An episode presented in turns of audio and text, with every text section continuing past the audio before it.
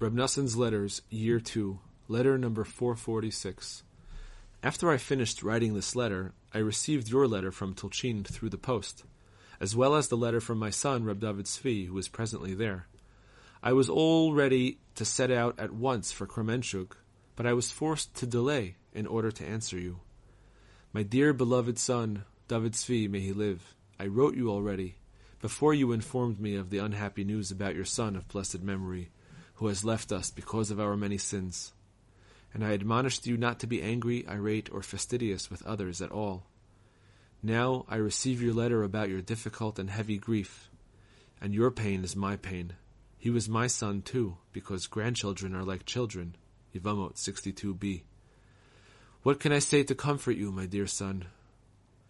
You obviously are not the first, God forbid. This is something that visits people all through the world. And as King David said when his son passed away, Why should I cry? I am going to him. He will not return to me. Shmuel 2, 1222. What is more, even this child who has passed on through our many sins is still your son in the world to come. As our rabbis of blessed memory said, Sota 48b, see also Rashi, a young child who dies takes a man, meaning his father, out of Gehenna. For he, the child, claims, if you were going to punish him anyway, was his anguish for naught? The main thing, though, is that you be certain from now on to think very carefully about what you are doing in this world. What's done is done. God is gracious and compassionate and forgives abundantly.